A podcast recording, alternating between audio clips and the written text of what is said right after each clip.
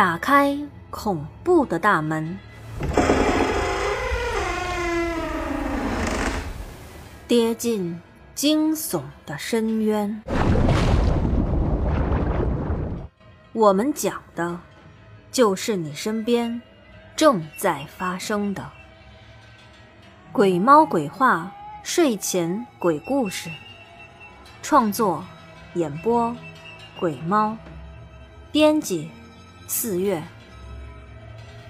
每周三晚，我在这里等你。今天，鬼猫给大家讲一个故事。故事的名字叫做《魔爪》。一个小县城的傍晚。一个小女孩放学后，独自一个人在家门口玩耍。一个骑着电动车、浑身满是灰尘的男人看到一个小女孩独自玩耍，缓缓停了下来。他在不远的地方直愣愣地看着她。男人观察了一会儿，发现小女孩的身边确实没有大人后。朝着小女孩，慢慢的靠过去。哎，小姑娘，你怎么一个人在马路上玩啊？你爸爸妈妈呢？男人凑上去，微笑着问：“我我爸爸妈妈在城里打工呢，奶奶今天去县城医院看病。”还没回来呢。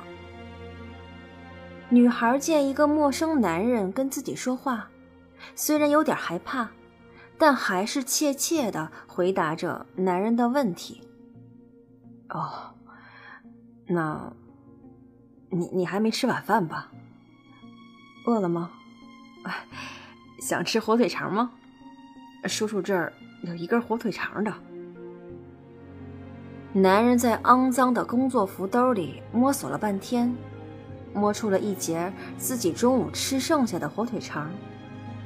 平时生活拮据的小女孩看着男人手里那半截的火腿肠，本能的咽了口唾沫。男人看到了女孩咽唾沫的举动，进而微笑着开口说：“啊，你一定是饿了吧？来，那……”叔叔带你去山上打野兔子吃，怎么样？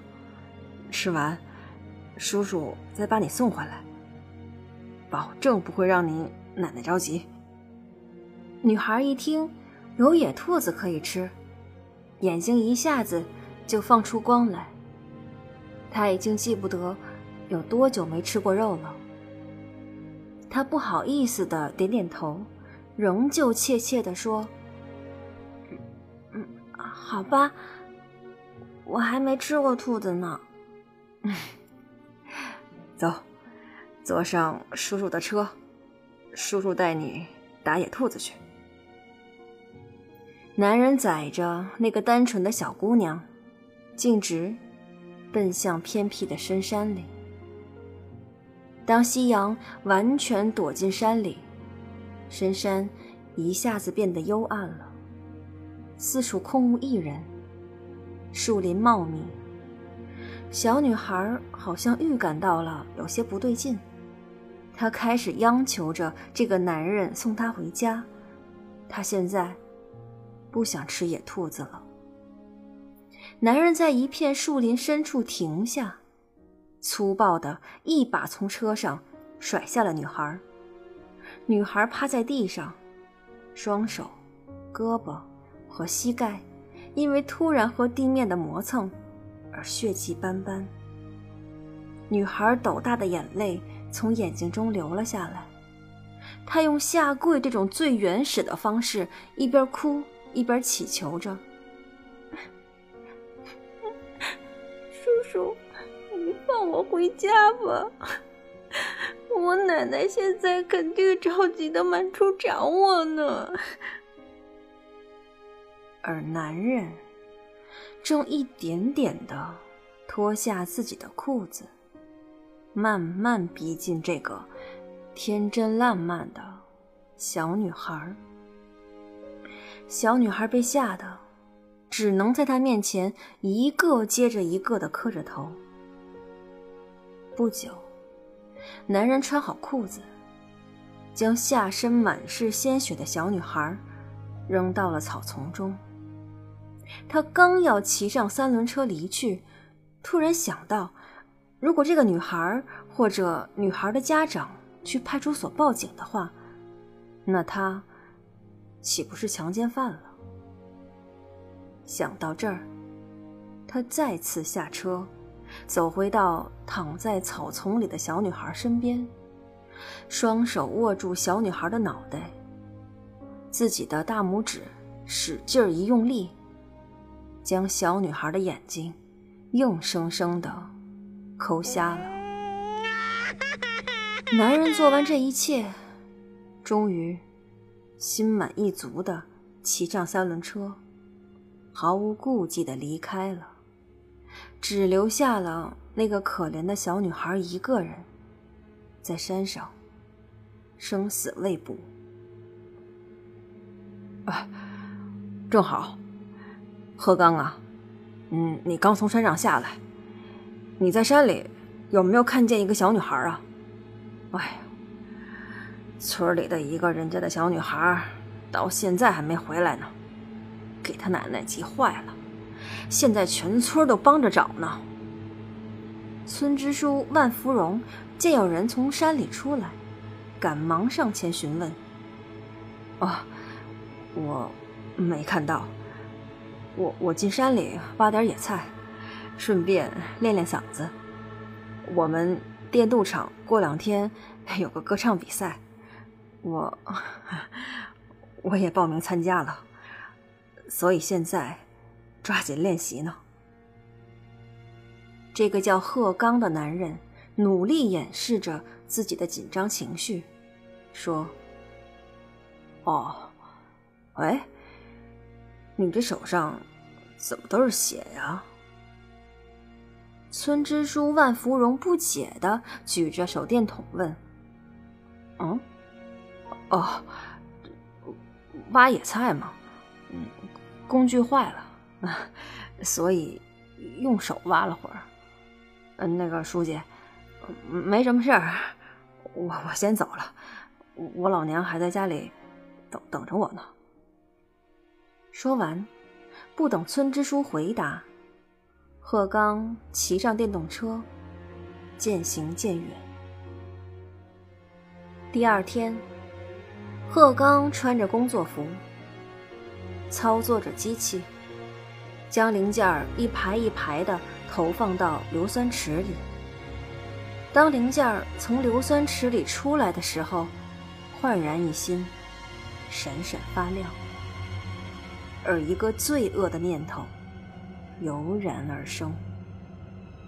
他看着厂房里一池子接着一池子的强腐蚀液体，将零件外面的锈腐蚀的消失殆尽。他的嘴角露出了一丝邪恶的笑容。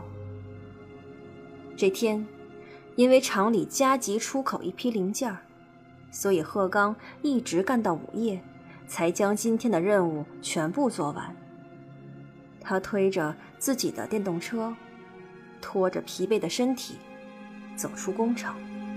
在经过仓库的时候，看到一个小姑娘正躺在工人休息的长椅上，睡得正香。贺刚站在那儿，一动不动，观察了一下，四下无人，然后。朝着小女孩的方向走了过去。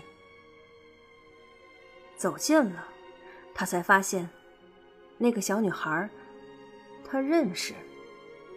那正是自己同事的女儿，白雪。其实，白雪也是个苦命的孩子。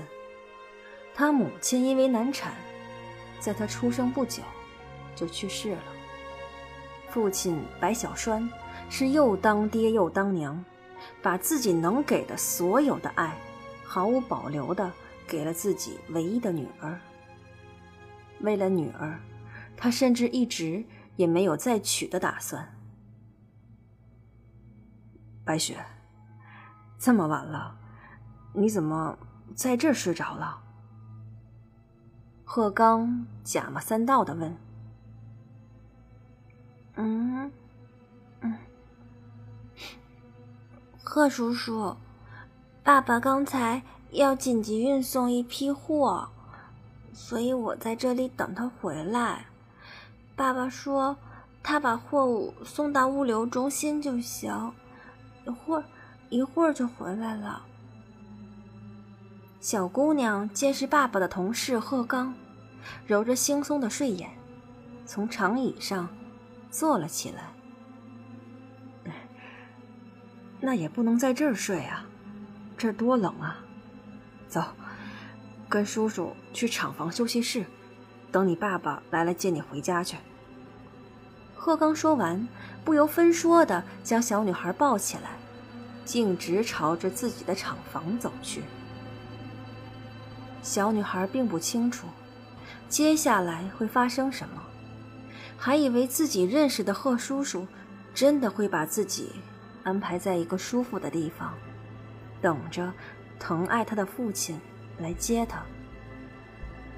夜深人静，在空无一人的厂房里，贺刚将被自己折磨得奄奄一息的小女孩，毫不犹豫地扔进了硫酸池里。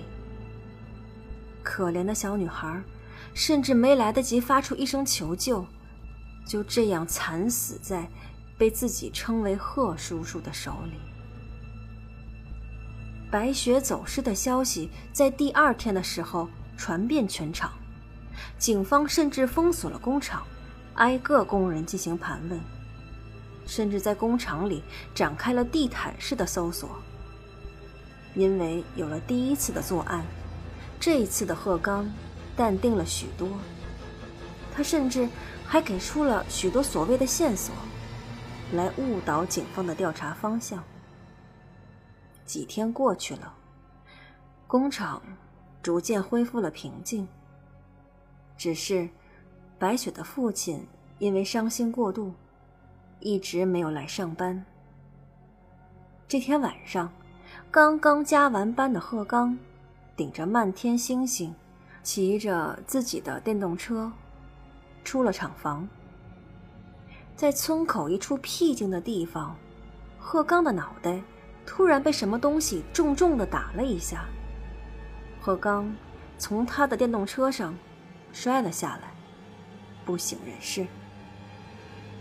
当他再次醒来的时候，发现自己的双手被人从后面紧紧的绑着，一束强烈的车灯晃得自己睁不开眼。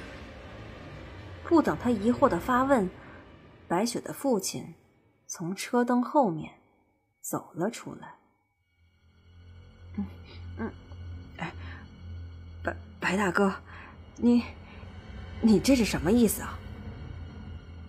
贺刚故作镇定的问。白大哥并不说话，只是掏出了自己的手机，播放了一段录音。里面有白雪哭泣的声音，也有自己。对着白雪恐吓的声音，还有最后，他将白雪投入到硫酸池的扑通声。这，这这，贺刚一下子慌了，他不可置信的看着白大哥手里的手机。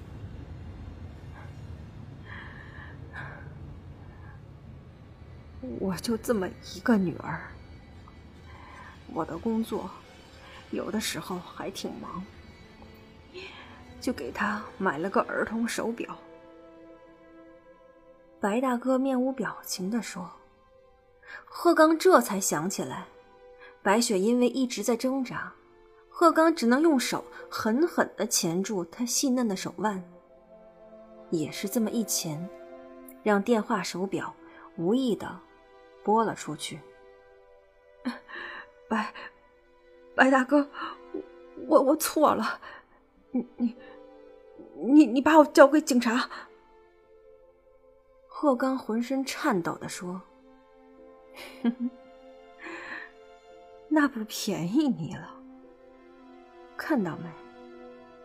我今天晚上要帮个朋友出个长途，把这个水泥搅拌车开到外地。麻烦您跟我走一趟。”白大哥说完。走到贺刚的身边，狠狠地将身体已经瘫软的贺刚一把拉了起来。可是，他并没有将他带进驾驶室，而是朝着水泥罐车的出料口方向走去，然后将它放进出料口的料槽上，固定好后，转身离开，回到了驾驶室。贺刚好像已经预料到了自己的命运，他拼命地扯着嗓子求饶，希望白大哥能放他一条生路。可是，他的白大哥就像没听见一样，朝着副驾驶走去。一顿熟练的操作，将罐体反转，贺刚一下子掉进了满是泥沙的。水泥罐车里，水泥罐车也开始自行滚动。贺刚的身体随着罐体的旋转而不自主地跟着旋转，他的嘴里、鼻子里、耳朵里、眼睛里，甚至是肠胃里，都被灌满了搅拌中的水泥。渐渐的，身体里的水泥开始凝固了。他明显感觉自己的呼吸越发困难，身体也越发沉重，而自己的身体仍旧在水泥罐车里，跟着那些水泥周而复始的旋转着。白大哥将水泥车开到了一处工地，这里是一处新开工的楼盘，需要灌注地基。鹤缸混合着水泥，被悄无声息地灌注到了这处工地里。没过几天，工厂发现贺刚一直处于旷工状态，家属也不知道他去了哪里。很快，他的工作就被人顶替了，而贺刚也因为擅自旷工，被做开除处理。今天的故事讲完了，喜欢我的朋友可以关注我的私人微信“鬼猫二四月”，鬼猫的全拼数字二四月的全拼，或者关注我的新浪微博“鬼猫不怕”。如果您身边有什么真实的灵异故事，也可以跟我分享。感谢大家的收听、订阅、转采、赞助，我们下期再见。